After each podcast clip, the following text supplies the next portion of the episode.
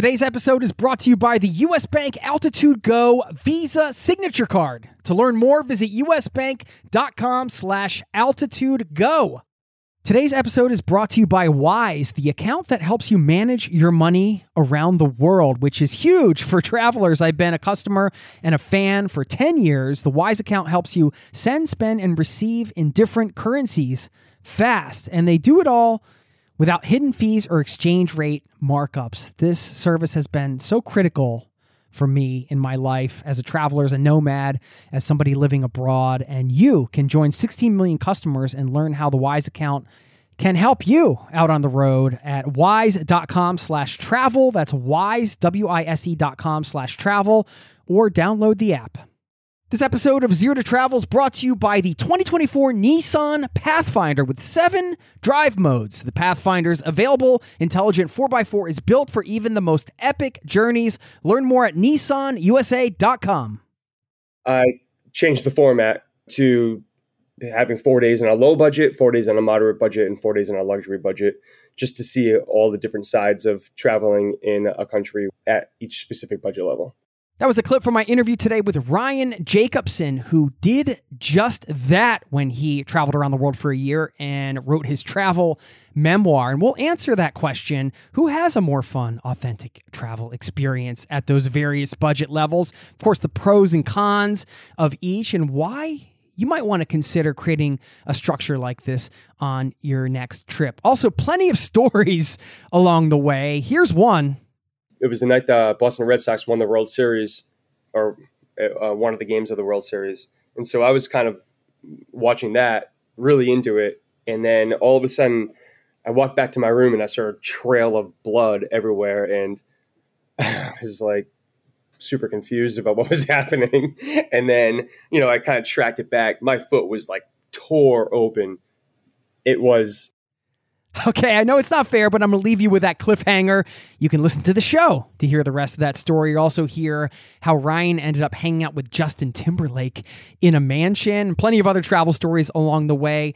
Plus, the value of having some kind of written out list of travel experiences you want to have, and the surprising way that Ryan reminds himself to live his list every single day and how that's working for him, and why you might want to consider setting goals around your travels or setting a framework like this if you're someone who likes setting goals. A structure like this trip that Ryan took might be a great way for you to structure a future trip. The experience of writing a travel memoir, something we also discuss, how a big project like this can change your travel experience on the ground and the choices you make.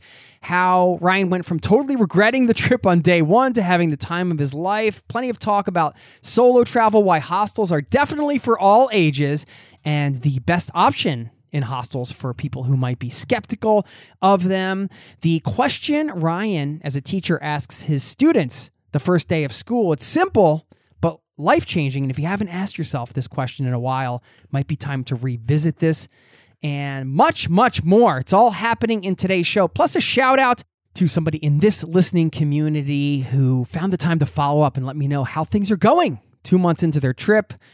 I'll share a little bit around that and much more. It's all happening in today's show right now. So buckle up, strap in. Thanks for being here and welcome to the Zero to Travel podcast, my friend.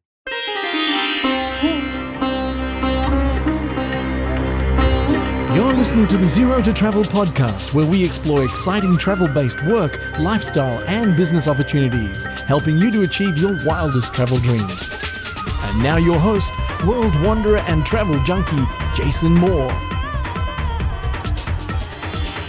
Hey, what's up? It's Jason with ZeroToTravel.com. Welcome to the show. Thanks for hanging out, letting me bring a little travel into your ears today. This is the show to help you travel the world on your terms to fill your life with as much travel as you desire, no matter what your situation or experience. How are you doing today, my friend? I hope you are well. I love when I can bring listeners of this show onto the podcast. And we have one today, somebody from this listening community. As you heard at the top, Ryan structured a very interesting trip around different budgets and having those experience at the budget level, the moderate budget level, and the luxury level. What was that like on the ground? How did he manage it? How did that turn out in terms of his finances? A lot of lessons learned from this interview and just his experience of living on the ground at these different budget levels and why, you know, it might not be a bad thing even for the hardcore budget travelers to kind of mix in some of those, you know, luxury and moderate experiences, how you can do that, the impact it'll have on your wallet, all that good stuff. Plus, all the stuff I mentioned at the top, plenty of stories along the way. And I really am excited to share with you Ryan's list, how that came about, the genesis of his bucket list, if you will, and how he reminds himself every day to live the list, to really go for it. And this surprised me. And, you know, Ryan did all this working full time as a teacher. And that's not something everybody is able to do. So I think that's an important thing to think about as well. We all assume we might have to quit our jobs to travel the world for a year, but maybe a sabbatical or something like that is something that you can pull off. Plenty of ways to structure a life around travel. And I love how Ryan went for it. By the way, if you ever want to get in touch, of course, you got to drop me a line. Jason at zero to travel.com is my email. You can leave me a voicemail if you just find the link in the show notes. Very easy to find me, to get in touch. If you have your own story to share, you just want to check in and say hi, please do so. This is a community powered show. I'm not talking to myself here, I'm making this show for you. And I love to make it a two way conversation. So please, please, please get in touch. Thanks to everybody that has left me a nice review recently. Those are always appreciated. Now, let me give a quick shout out here before we get into the interview with Ryan to Linus, my neighbor over in Sweden. Well, he used to be in Sweden. He's not over there anymore. He reached out many months ago and he said, I've always dreamed of seeing the world, leaving everything, meeting new people, seeing cities, and eating food I've only heard of. That's what I'm doing now. I'm saving up cash and hopefully leaving in the autumn. So that was in the spring. Now, here he is. I got an email from a week ago. He says, Hey, buddy, just wanted to reach out again, let you know I actually left alone. In the beginning, I was kind of afraid of traveling alone, still am sometimes, but it's getting better. But today I've been away for two months. I'm really enjoying my time. Also feels like I have new friends from every corner of the planet. He goes on to say the world is an interesting place, especially if you come from a pretty restricted and quote individual culture in Sweden. Says many thanks again, and that the podcast and the community inspired him to take this trip. So I love it. Love the follow up. Currently in Mexico. Linus, congratulations. And he's got a pretty cool Instagram at Linus Adolfsson. He's taking pictures of his postcards from around the world. So if you want to say hi to him or meet up with him, another fellow community member, you can find him there. Congratulations, Linus. Way to take off. Way to save the cash. Make it happen. Leave alone. Don't, you know, don't wait for somebody else to go on the trip with you.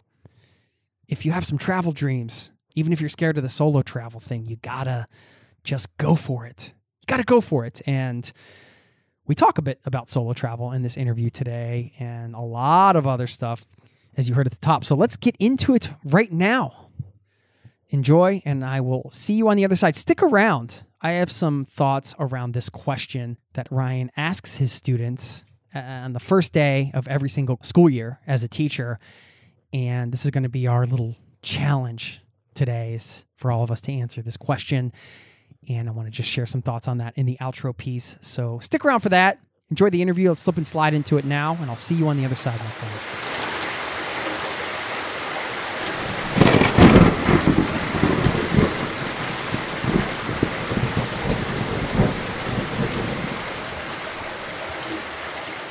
All right. So you're in Disney World right now. What are you doing I, there?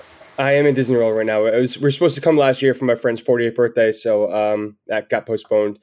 Uh, she turned 40 like a couple days ago, or 41 a couple days ago, so we came back down. Yeah, a bunch of teachers, so we had to wait till you know school got out. But um, yeah, yeah, we're all down here.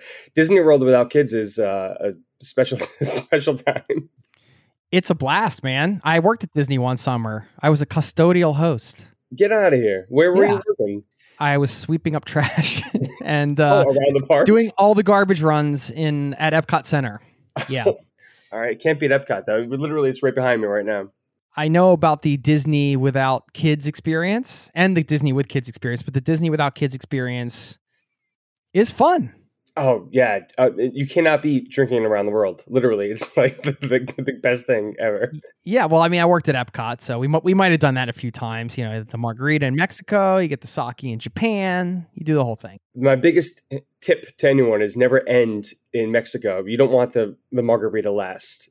you want to get that down first. Nice. So that means you have to I can't remember. I think Mexico was one of the first countries. So then you have to you have to go counterclockwise then? I I prefer to start in Mexico and get yourself a nice little tequila flight or a oh, margarita. Oh yeah, okay. And then end in Canada when you're you know really trying to get it all in. You end in Canada with a little a little beer, a Labatt Blue.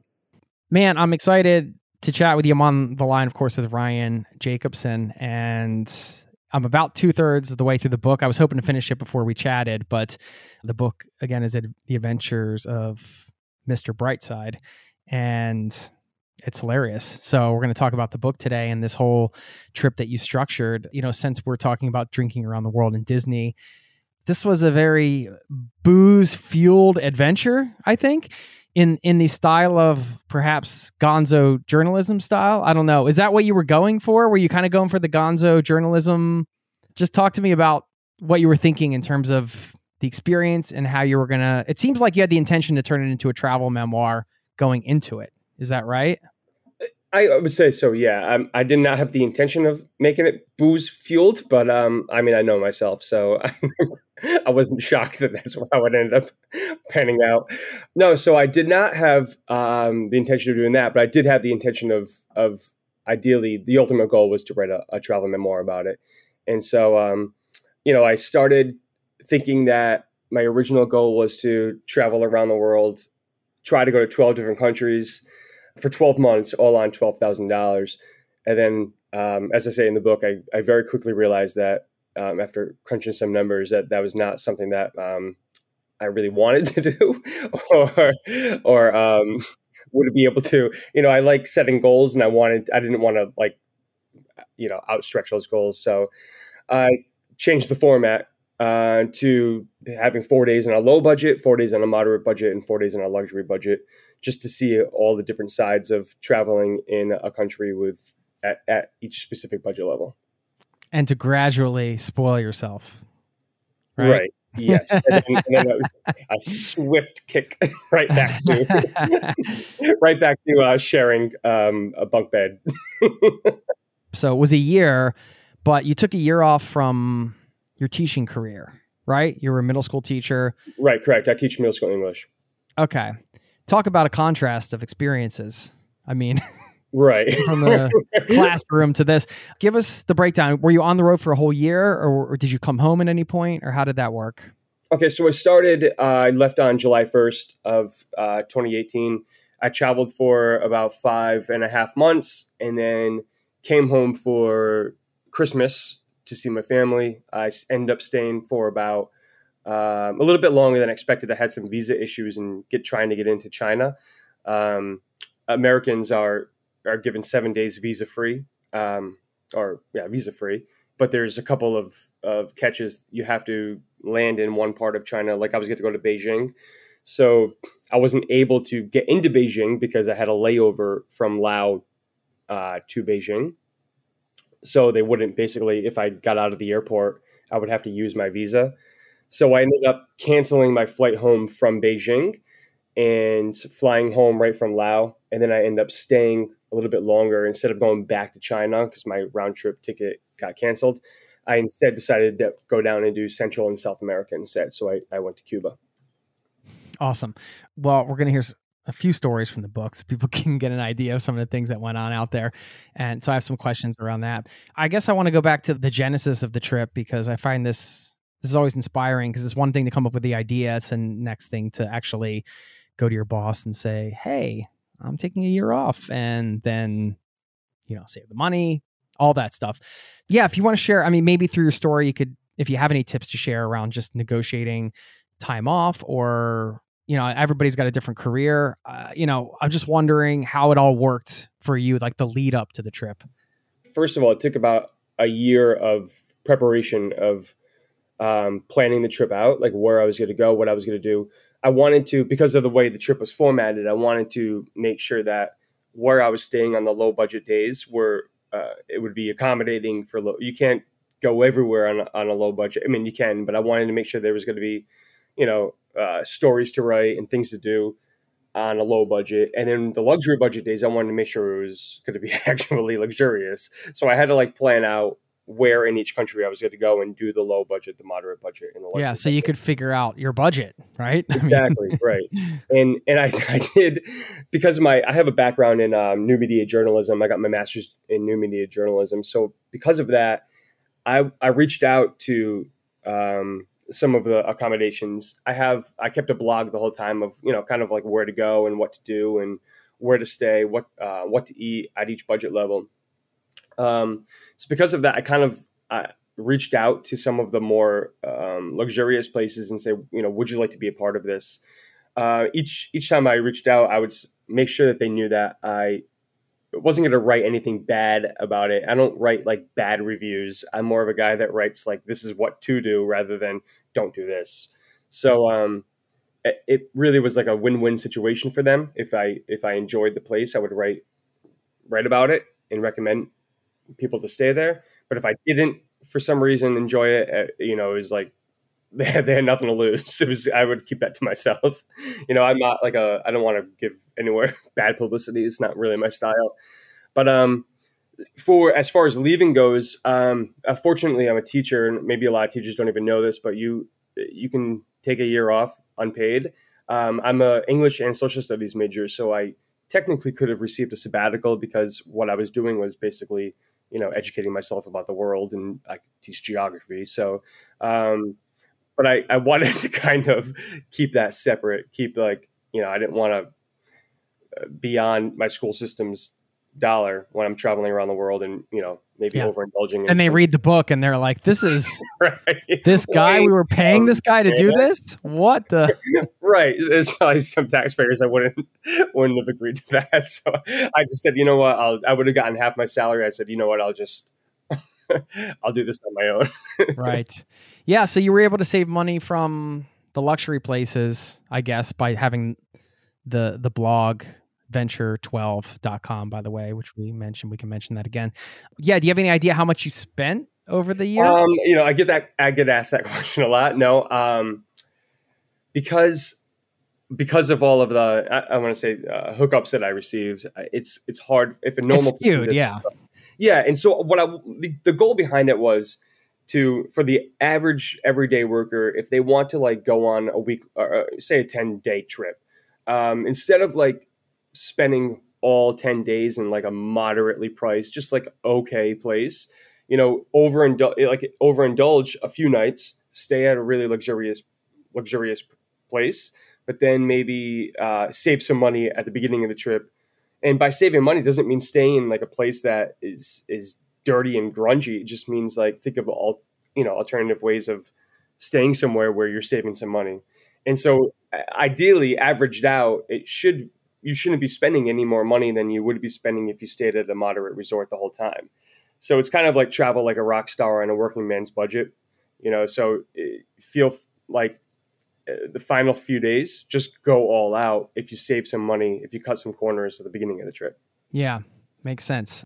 Well, we are going to get eventually to this question of because I, I know this is a big question you were asking in the book who truly has more fun authentic travel experience when it comes to travel. And I, I thought this was fascinating when I, you know, when you joined the whole premium passport thing and I found uh, your blog and I was like, oh, this is cool. He, he really went out and experienced this back to back to back in each place, the low budget, moderate, and luxury budget. And spending 12 days in a place is a pretty good amount of time. And then experiencing that on those different budgets, I, I feel like there's a lot of insight to uh, pick out from from that. So I do want to get into that. I, I wanted to ask you about the the memoir. What The question I had was, do you think that the intention of writing a travel memoir about your trip caused you, forced you, or got you more motivated to get out and do some crazier things than you normally would have done? Because you're just like, hey man, I gotta have something to write about. So I'm just going to throw myself into these situations and see what happens?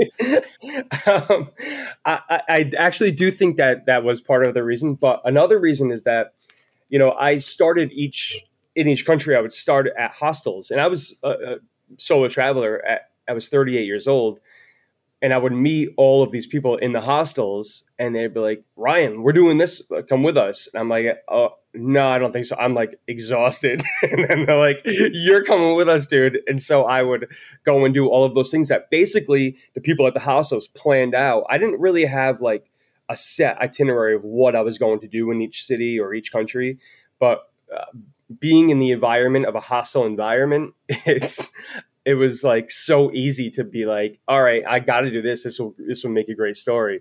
And then as the 12 days went on, I would be able to kind of chill out a little bit more because, you know, at the luxury resorts, I don't have people reaching out to me saying, hey, dude, you want to come to these waterfalls with us? You know, at the luxury resorts, people kind of mind their own business and keep to themselves.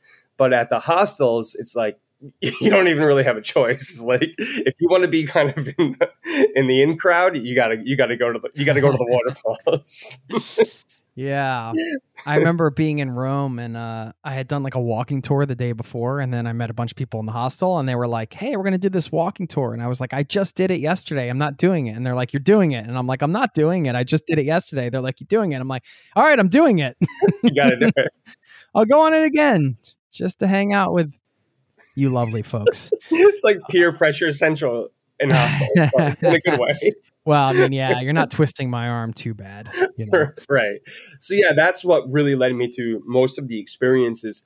You know, in the in the book is like the experiences that I didn't plan were the ones that ended up kind of being like some of the best things that I did. And most of that is because of staying in the hostels and just kind of following the crowd. Let's take a brief pause. We'll be right back. This episode is brought to you by US Bank. Recently, I went out for tacos and it wasn't even Friday. Yes, we have Taco Friday in Norway, not Taco Tuesday. Well, more importantly, I could have earned rewards for every scrumptious bite of those chorizo soft shells.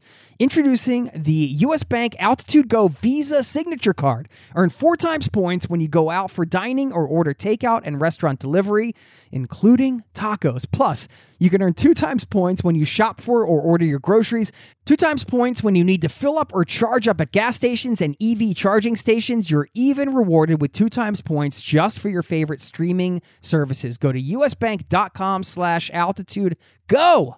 to learn more about how you can earn 20,000 bonus points worth $200 if you spend $1,000 in the first 90 days of opening your account. Win big with the US Bank Altitude Go Visa Signature Card. Visit usbank.com slash altitude go to apply. Limited time offer. The creditor and issuer of this card is U.S. Bank National Association, pursuant to a license from Visa USA Inc. Some restrictions may apply. This episode of Zero to Travel is presented by the 2024 Nissan Pathfinder. From muddy jungle paths and snowy trails to rolling sand dunes, the 2024 Nissan Pathfinder has the capability to take you to some of the most epic destinations on earth. We're excited to partner with Nissan because our listeners know we love to celebrate the joy of exploring the world and finding the best off the beaten path destinations to visit. And there's no better vehicle for that than the 2024 Nissan Pathfinder with seven drive modes. The Pathfinder's available intelligent 4x4 is built for even the most epic journeys, and it even has the best towing capacity in its class, up to 6,000 pounds, so you can bring the fun with you. But Nissan also knows that it's not just about where you go. In a Pathfinder, the real fun comes from getting there, and that's something we love celebrating here on the Zero to Travel podcast. We believe that life is about finding that joy within the journey itself, and that's why we're thrilled to partner with Nissan to celebrate adventurers everywhere. So thanks again to Nissan for sponsoring this episode of Zero to Travel and for the reminder to chase bigger, better, more exciting adventures and enjoy the ride along the way. Learn more at nissanusa.com. Let's get back to the show. Well, it sounds like the beginning was a bit rough because I have a quote from the book at the beginning of the trip. Uh, you said, Never have I regretted anything more in my life than in this moment. Why did I leave my perfect life back home? I left a great job, amazing friends, a loving, supportive family, and perhaps most importantly, a very comfortable bed to travel around the world all by myself. Yeah, what happened? First, the first night was a little was a little rough. I um I arrived a little bit late to where I was supposed to check in. You know, I wanted to try to be as dramatic as I could with the the low budget, the moderate budget, and the luxury budget. So I was staying at Banana Eco Camp amazing place. I literally can't recommend it enough. Um, but it's in the Azores. So you know, I made a few friends while on the airplane over, had a couple beers, and I um, ended up being like super late to check into the place, and they were already closed. And so I, I basically instead of having this really cool like teepee log cabin, I had to end up staying in like a, a tent in the like the middle of a of a jungle, and I got in there super late at night, and then it started pouring out. So I'm lying there in the middle of like this banana eco jungle, and I all of a sudden it started pouring rain. I'm soaking wet. I can't find anything. I'm everything is that I bought is like is lost or it's dark. I can't see. So yeah, that first night was like I was like, why did I do this? And then as I went to bed that night, I'm like, all right, I'm, I'm I promised myself I chose to do this. I wanted to do this. This was a goal of mine. I'm this is the saddest I'm going to be throughout the whole year. This is the most you know pessimistic I'm going to be the, throughout the whole year. And you know the the book's called The Adventures of Mr. Brightside. I try to keep a positive attitude. And you love the song Mr. Brightside. I'm yeah, pretty. You can say I'm. It's safe to say I'm pretty obsessed with the Killers. But yeah, Mr. Brightside is is my favorite song. Yeah, so there's multiple meanings behind it, but. Yeah. Yeah. So in that moment, I mean, were you you weren't close at all to abandoning ship, were you? Like, hey, I'm just forget it. I'm done. Oh yeah, no, no, no. This was this was going to happen, whether I liked it or not. yeah, you know, and some of these things that happened to you, like Sri Lanka, seemed like a rough, kind of a rough. Yeah, that's all three of the chapters in Sri Lanka start with death. yeah, I mean, talk about kind of what happened there. Okay, so as I've been reading the book, it's been great because I haven't taken a trip like the one you took and you wrote about in such a, a long time, it feels. So it got me back on the road in some ways virtually. Yeah. So I, I do re- recommend the book. It's it's funny and and fun, man. And uh, yeah, so it's been it's been great to kind of go on the ride with you. And then we got to Sri Lanka. I say we because I was reading along. I was just like, oh man, this is this is not going well for Ryan. there was a he's was bleeding everywhere. Like, what is going on? So oh. I, I had just come out of a month in in India, and I came from India. I took a little break. I went to Oktoberfest, so I came from India from by way of Oktoberfest, which it's like talk about a culture shock going from literally Oktoberfest, wearing my lederhosen right to to into New Delhi, India. It was like a, a big, huge uh, culture shock. So I did the month in India, and then I was thinking, all right, Sri Lanka is going to be a piece of cake, and it it really was compared to you know the the stresses of India, uh, which I loved. I love India, but it's it's not really I wouldn't say easy traveling, you know. So I was thinking I was come would come to Sri Lanka and kind of chill out a little bit. and each situation that I had, and same almost the same thing in Belize it was um like uh, one time I had we went on to a tea like a, a tea plantation and it started downpouring and so we're running from the tea plantation to our uh, our hotel and you know it, you might as well not even run because it was raining so hard that there was not gonna not gonna do anything for you. And so we were just drenched from head to toe by the time we got there. It was the night the boston red sox won the world series and or uh, one of the games of the World Series, and so I was kind of watching that, really into it, and then all of a sudden, I walked back to my room and I saw a trail of blood everywhere, and I was like super confused about what was happening, and then you know I kind of tracked it back. My foot was like tore open, um, and it was uh, a blood sucking leech had been had attached to my foot during the the rainstorm, and the leech was like on the other side of the hotel lobby. It, it had already got its got its full, and it was like heading back to the jungle. And so uh, my like my my like toe was like shredded because of the leech. I had no idea it was on me the whole time. That's just one of the uh, the situations I found myself in, in in Sri Lanka. But yeah, it's not all uh, you know easy traveling. It's you know you you get the goods and the bads. Well, that's kind of the point, I guess, right? I mean, yeah, that's what makes a good story. yeah, because I noticed obviously you didn't you didn't write about every destination. I'm just wondering how did you choose about which destinations to write? Had to yeah, there had to be a story there. Like you didn't exactly. write about. So I, I I went to more countries than I wrote about for a reason. I didn't want to force a story. I felt like that was important. I felt like it, you'd be able to tell that you were force, you know, forcing a story. So I just kind of let it happen. And it wasn't until I was done with the trip that I kind of mapped out what the best stories were. Okay, you didn't write until after the trip.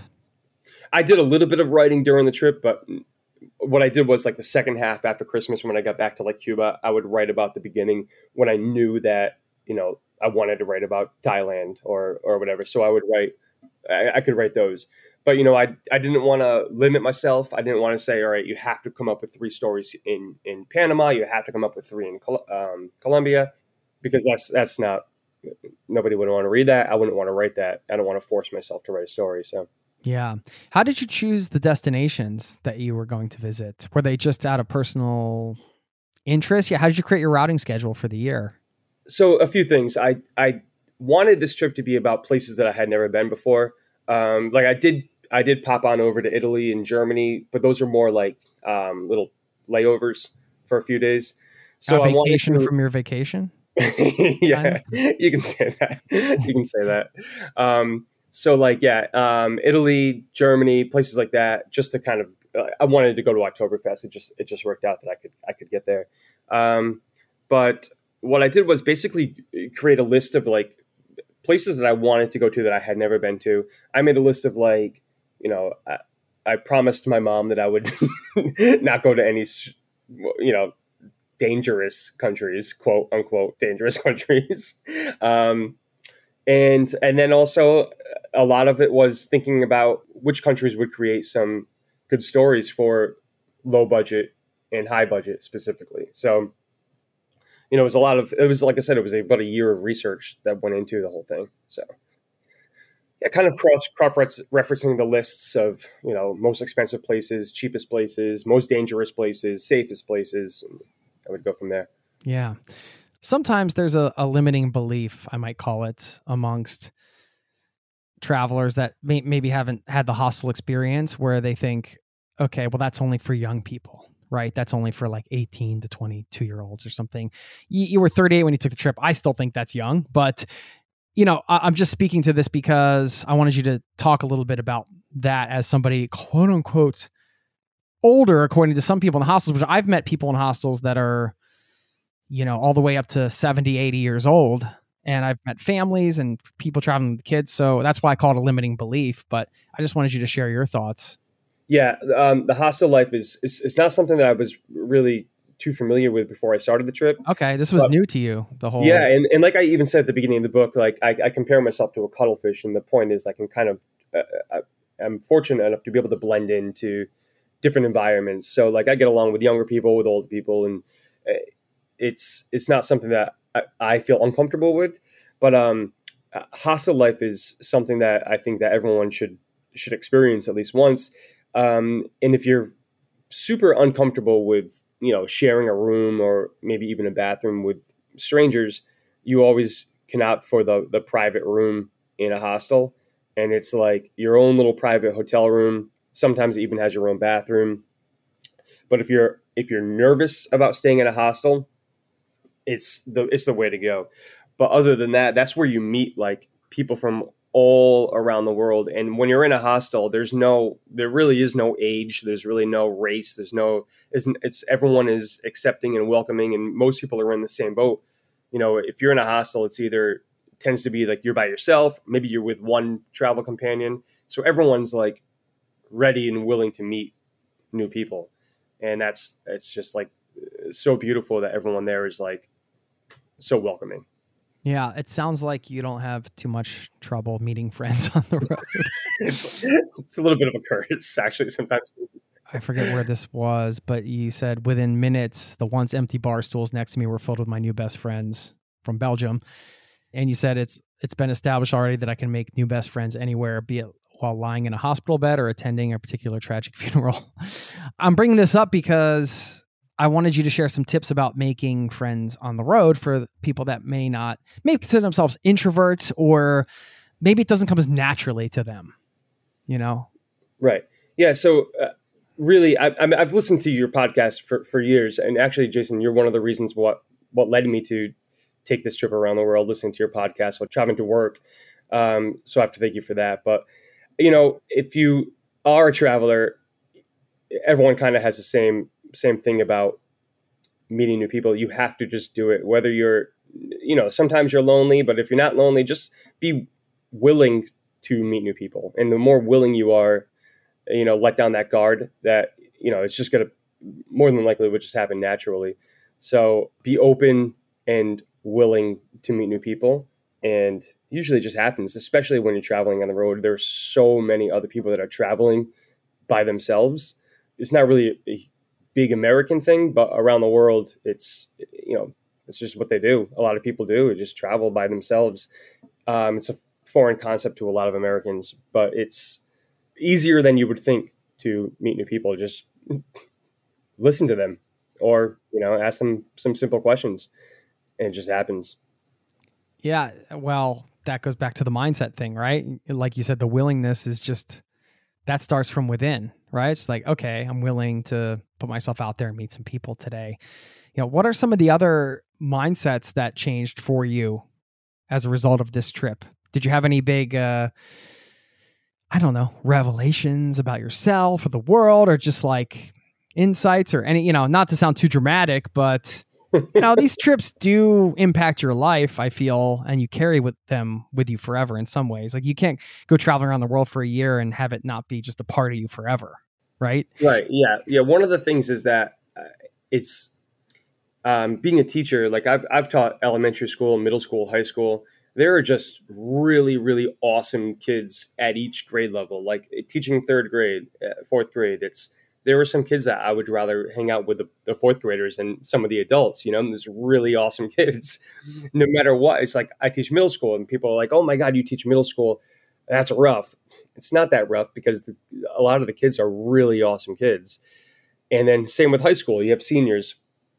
Some of them are incredible incredible people but in each grade level there's still you know a few people that are just you know they kind of ru- they kind of ruin things and it's the same wherever you're traveling around the world people are genuinely like really really so much better so much more like good than than bad people out there and so if you have that mindset of people are not out to get you you know it's i realize that so much more while traveling. Of course, there's people that that's what they do for a living is basically try to you know get tourists and get some money out of tourists, but it's not they're not bad people. They just that's what they do. You know, that's their job. That's their job is running scams. right. Doesn't necessarily make them a bad person. Yeah. right. How does a middle school teacher end up hanging out in a mansion with Justin Timberlake, by the way? okay, so one of my friends was I got I started getting my uh, sommelier um, certification. I did level one. It was the hardest test. I'm a, I'm a level one as well. Hey, Jason, we got to have some wine to get us some time. Barely passed. Jason, I literally cheated. I mean, you don't want to tell the, the board of sommeliers that, but oh, I, I can't mean, remember anything, man. It was a while ago, but I remember cramming like crazy.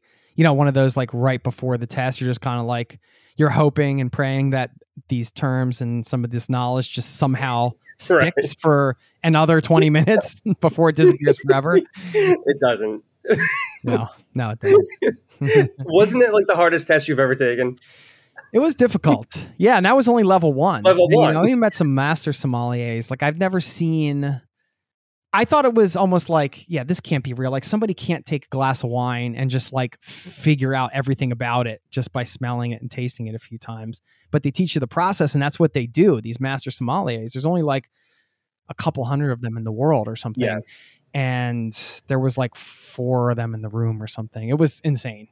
Yeah. So I basically uh, during level one, I'm not sure if you would do the same thing, but it was like uh, the the first person would taste it and you're in a room with like i don't know like 60 people 50 60 people and you're dressed up in your suit and your your gown you have to really dress up for it and so the first person's supposed to like uh, look at it and they're supposed to tell the, the color of the wine and like if there's any like sediment or whatever so easy, right? The second person has to like smell it and see what like they smell, see what they smell. The third person tastes it. The fourth person has to guess what it is. How is that fair?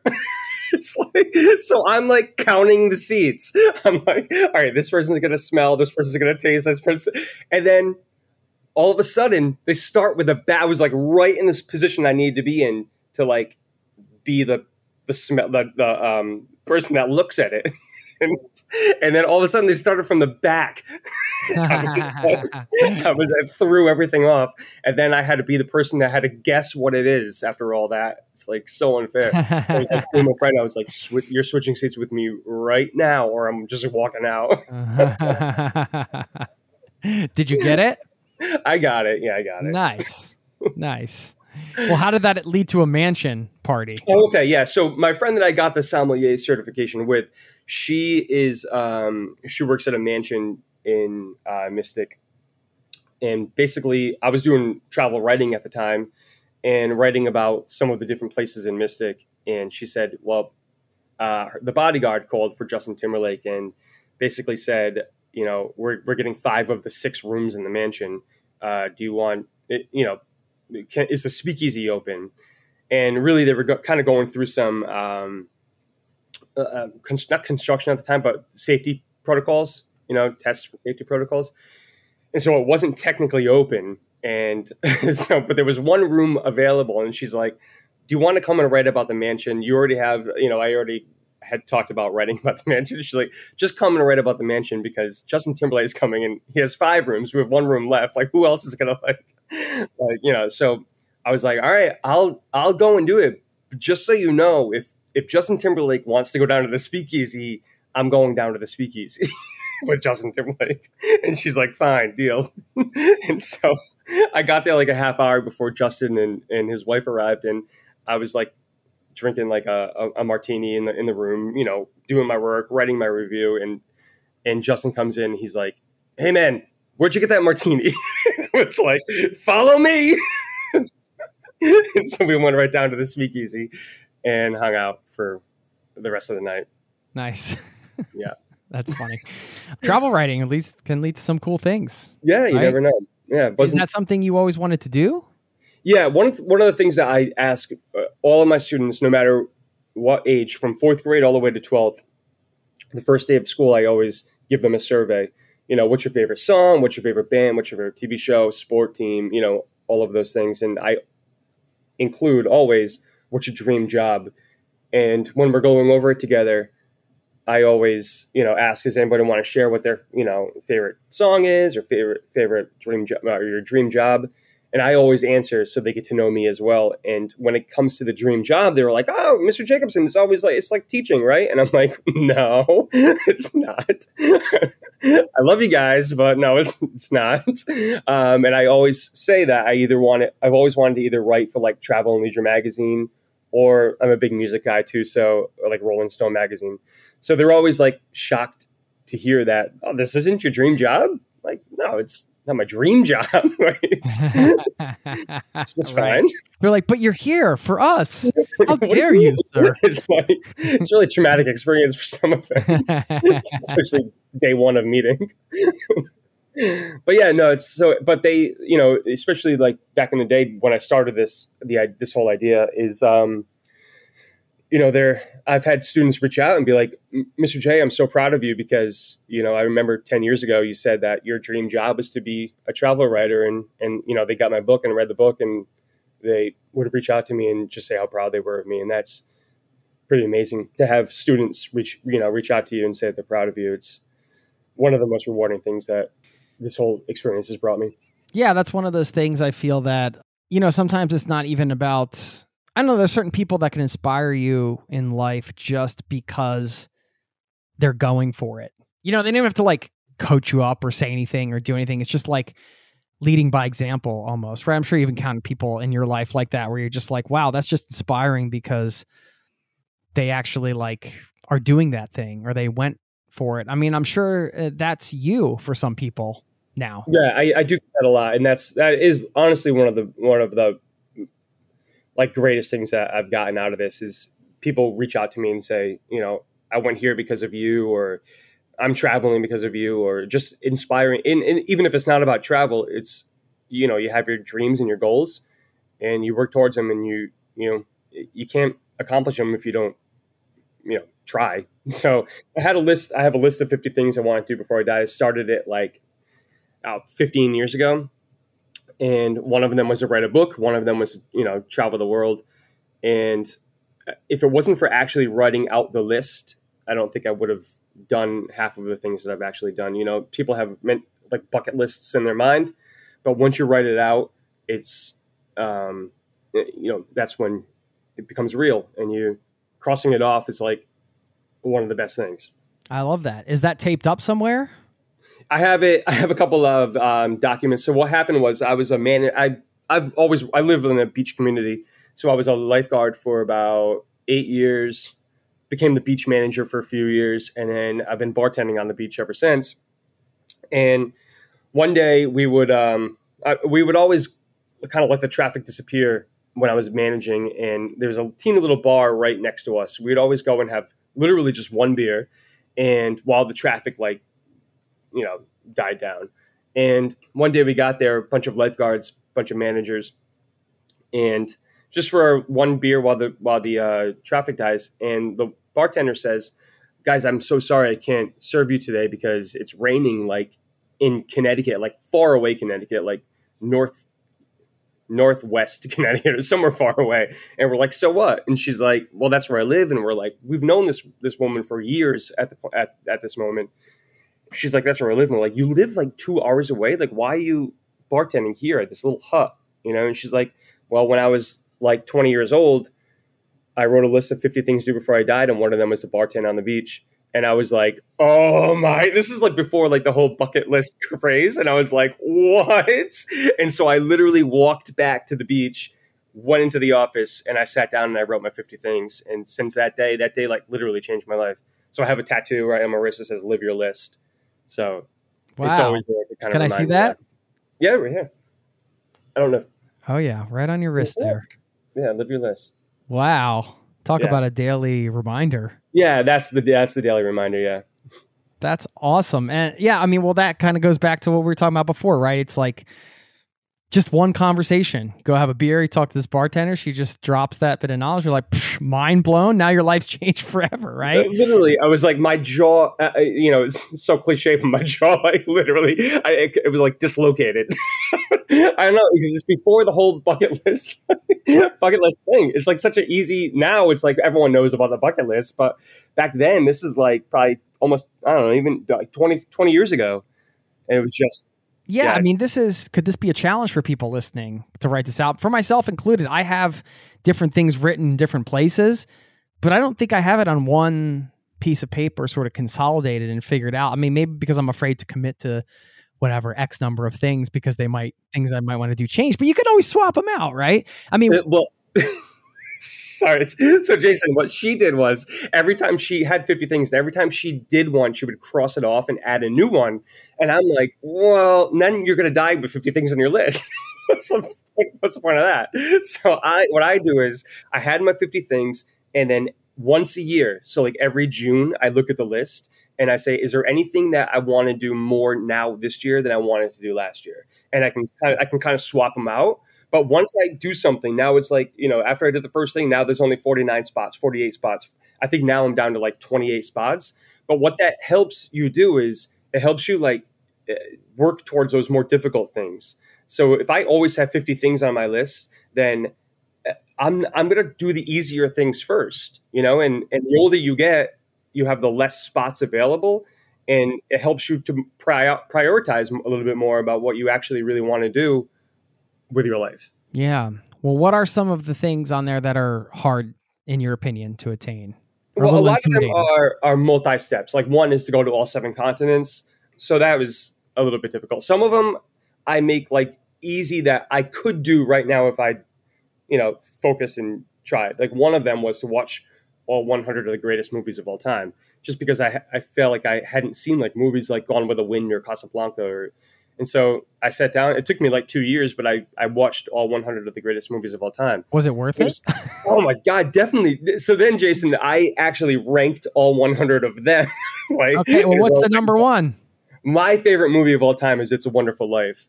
So Okay. that's Yeah, that's you're a positive guy. That makes sense. right. All right. yeah, Uh, guess. yeah. That's cool, though. I mean, yeah, it's not all obviously travel related. You got uh, what else is on there? What's what's some other? What are some other ones that stand out to you? Do you have anything crazy like I want to go to space or something? Or? Oh, okay. My it's really funny that you. I did just apply apply, apply to go like on a, a voyage to the moon. so I would. It was really. I'm laughing because I met some kid like a couple weeks ago, and he was talking with my cousins, and he was going to like school to become like an astronaut. you know, when I was rushing, so I was like leaving somewhere, and they're like.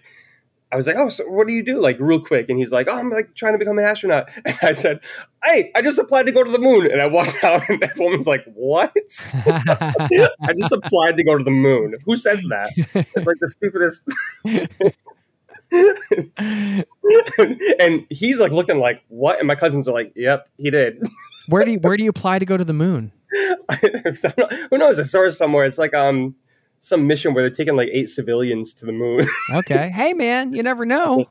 Yeah, I know, but I'd Right. probably be, be really scared out of my mind doing it. But who knows? Nah, you'd be fine. I'm Yeah. kidding. So one of them was to be on a game show. I did that. So I don't know. I've done. I'm basically almost ready to die, Jason. I was on Let's Make a Deal. Oh, really? Did you win anything? I won a no. I, I won a donkey on a skateboard. A real donkey? they give you a check for it at the end, but yeah, no, I got like zonked. But that's cool. I mean, because yeah, just having it on the list. I mean, if it's not on the list, you're not going to apply to be on a game show, and you're never going to be on one, right? I mean, Absolutely. that's, why I literally went to LA. I applied to the thing. You, they kind of, you know, they meet with you first. They don't just randomly choose people from the audience. You know, they want to make sure they're going to be a lively character or a willing, a willing contestant. And so, yeah, if I didn't have it on the list to be on a game show, I wouldn't have. I never would have done it. The same thing with the travel. I've or writing a book and traveling around the world. It's um, it's just having the goals, knowing what your goals are, knowing what's important to you, and just doing it. Now, a quick word from our sponsors.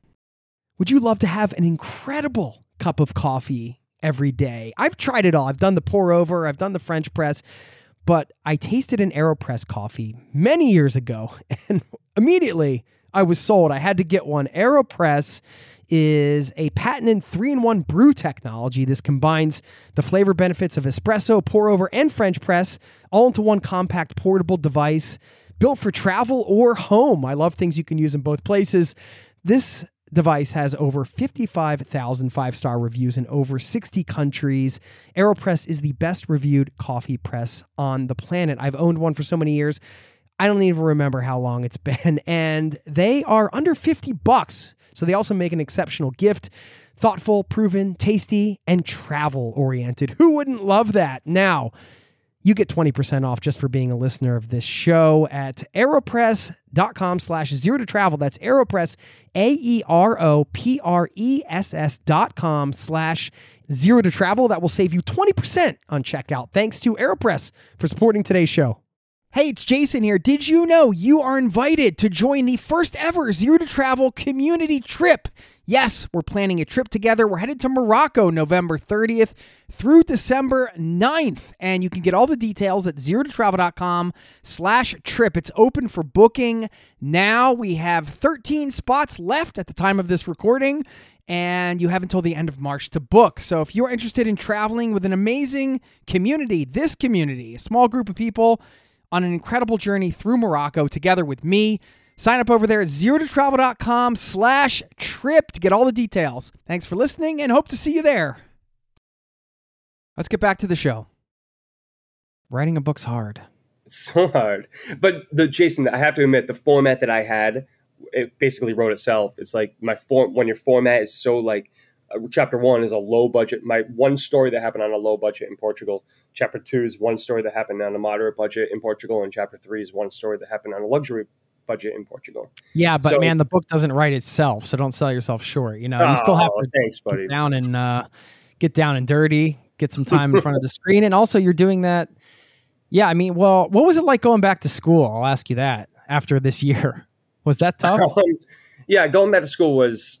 Um, I, I was actually kind of welcoming a, a set schedule for a little bit, you know, and I always have something else in mind. Like I'm already planning my next my next trip, and um, so knowing that it's only and and I do love my job, even teaching. I love that. I, I probably won't be doing it too much longer, um, but I do love it. So it was not that hard going back. I was I was welcoming a set schedule of you know health wise and you know just having a normal like life for a little bit.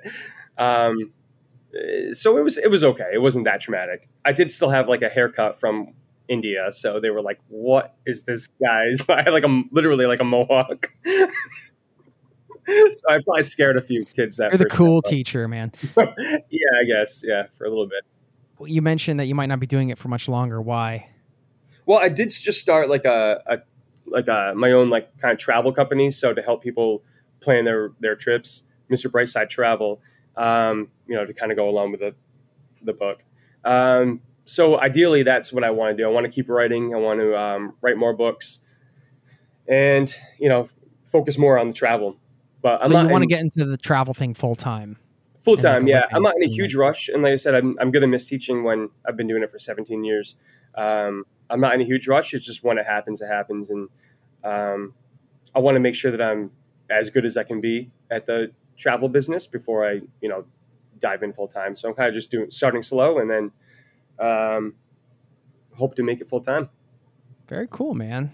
Congratulations. And all right, so well, I want to answer this question because you posed that question at the end of your uh, synopsis in your book. It's about you know, kind of exploring who has a more fun, authentic travel experience when you're on these different budgets. What are your takeaways from that? You know, if people listening and they're considering different budget levels and what that might mean for their travel experience, you know, I know there's a lot going on in each of those budget categories and a lot of differences. But yeah, I would just love to hear your kind of main takeaways about the different tiers of budgets. Right. So if you're if you're somewhere that is um, able to do this, it's each. I can't recommend it enough because each budget level has their own perks. So I personally, at the end of all of it, loved like the low budget days. Um, you know, I was writing about it, and so I I kind of had to stick to the parameters. I mean, if you're if you're traveling on a budget, um, you might need to do the same thing, but the low budget days af- allow you to do those luxury budget days. So even if you think that you can't do it, uh, you know, if you just play around with your budget a little bit, it's it's probably going to be within your within your means to have a couple of nights at those luxurious places. But um, I- I'm a people person, and I loved the hostel life. And ideally, if you uh, if hostels scare you, a private room in a hostel is like the way to go. You get you meet all of the new people. You you know you have the the perks of hostel living, but you have your own privacy. You know, and older people, the, the older you get, the more you value that privacy.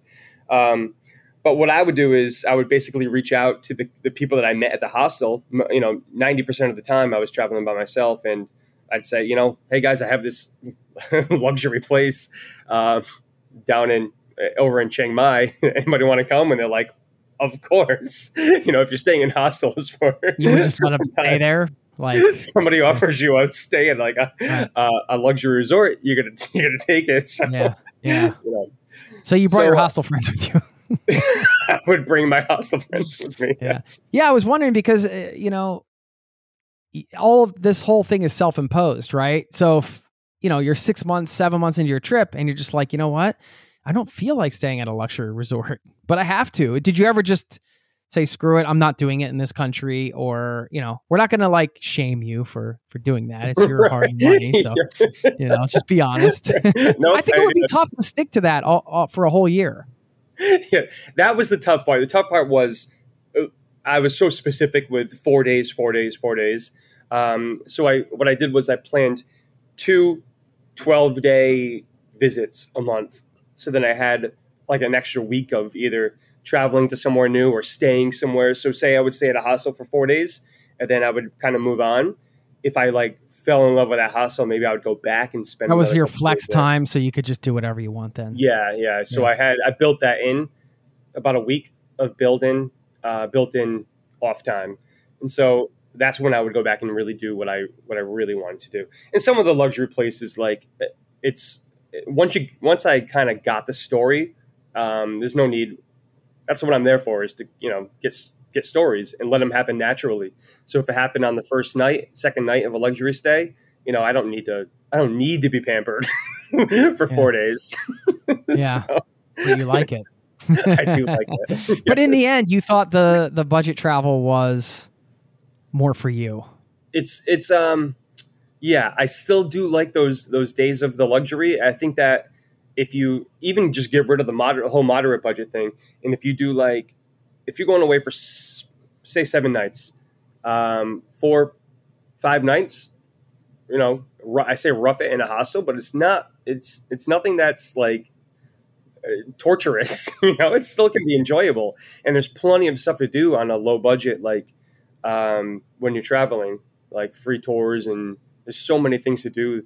And by by following those parameters of a low budget, it really helped me to like actually force myself to go out and do uh, the sightseeing stuff that maybe I wouldn't normally do if I wasn't on a low budget.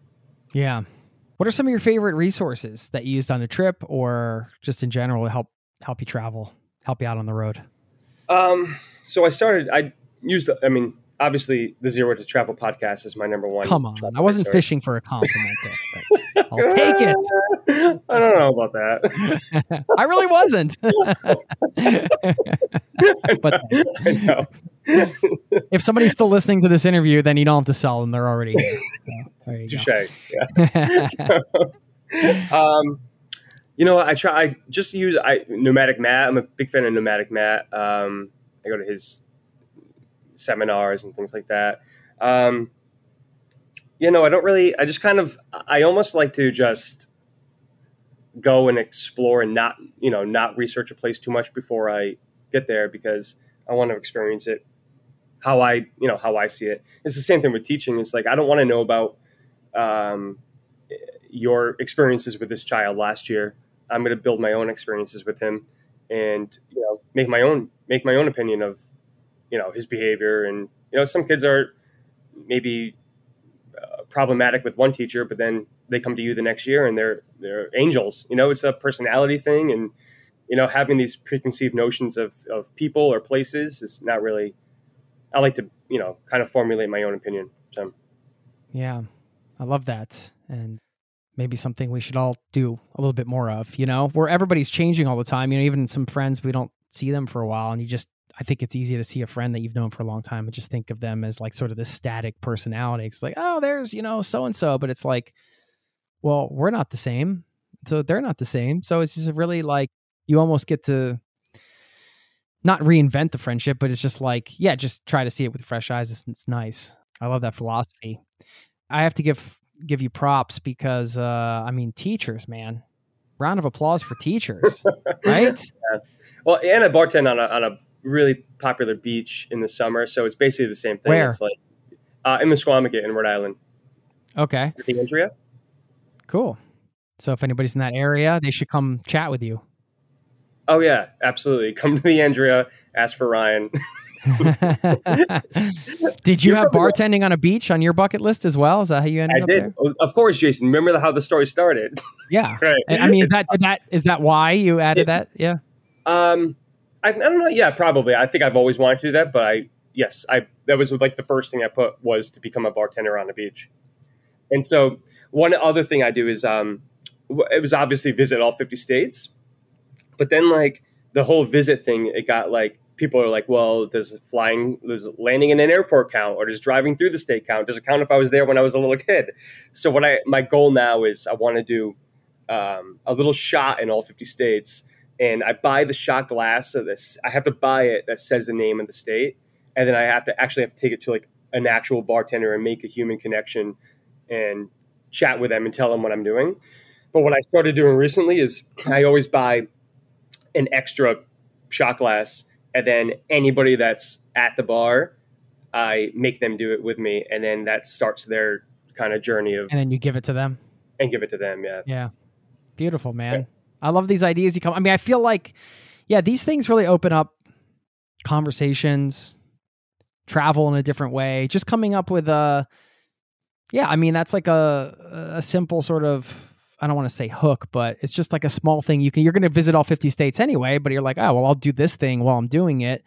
And then it in, involves other people and then it's a chance to connect and they get excited about it. I'm a huge fan of, uh, kind of having that as part of your travels if if you can or you want to right it, it can really open things up in a different way i feel absolutely. Yeah, it's a, just a whole mindset, really. yeah how do you deal with drunk people as a bartender Same way I deal with elementary, uh, middle school children. I kind of make them feel. I I think that's what makes me such a good bartender is that I'm a teacher, so I I have a way of showing the disappointment on my face. you know? so they kind of go hand in hand. Like that's hilarious teachers teachers make really good bartenders. Like I'm I'm so disappointed in you, dude. yeah well all right so if you go to rhode island and you see like one or two people standing in the corner facing the wall for a period of minutes you're gonna know why now that bartender must be a teacher. Yeah. awesome. I do want to give props to the teachers. When I was in fifth grade, I remember Mrs. Gallagher was my teacher, and she came back and she told us all about her trip to Ireland. Showed us pictures, showed us where it was on the map, and that was the first time I realized that there was, you know, truly realized that there was other stuff out there to see.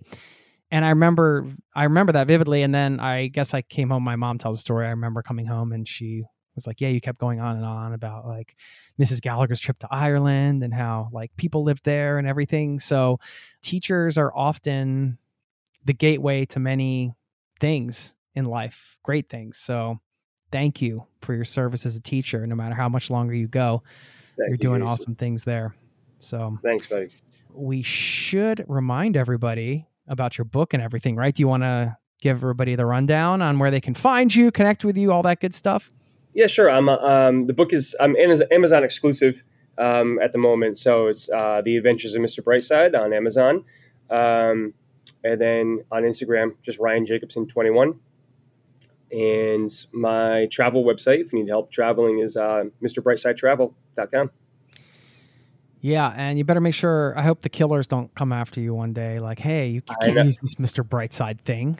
Jason, I almost kind of want it to happen so I can meet them. that was kind of the idea behind the whole thing. Fair enough. well, I mean, put it on your put it on your list, man. uh, oh, number literally number one is to meet Brandon Flowers, Yeah, the lead singer of the Killers. and, and then just say, uh, "What?" Then what would you say? Ah, jeez. I'm Mr. Brightside. There you go. Brandon, if you're listening to this show, maybe we'll try to get him on the show. Okay. All right, see what you can- do, Jason. Hook me I'll up. see what I can do. Yeah. Thanks for your time, man. And uh, pleasure chatting with you. I hope we can uh, connect in, in person at some point. Come over to Norway. Oh yeah, no. So the, after my next European thing, I'm, I'm planning on doing a Nordic thing. So Everything's a luxury budget here. right, yeah, no, that's what it's gonna be. I'm gonna have to like sleep outside for a few days. Just Uh, well, hit me up, man. You know, we got a couch here. So, sounds good, Jason. You are the man. all right. Thanks for your time. All right, thanks, buddy.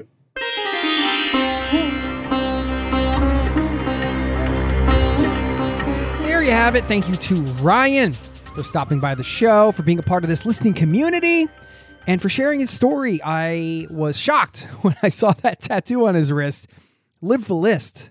Talk about getting serious with uh, your dreams, your goals, your aspirations. Not just taking the time to write it down, but to tattoo it on your wrist.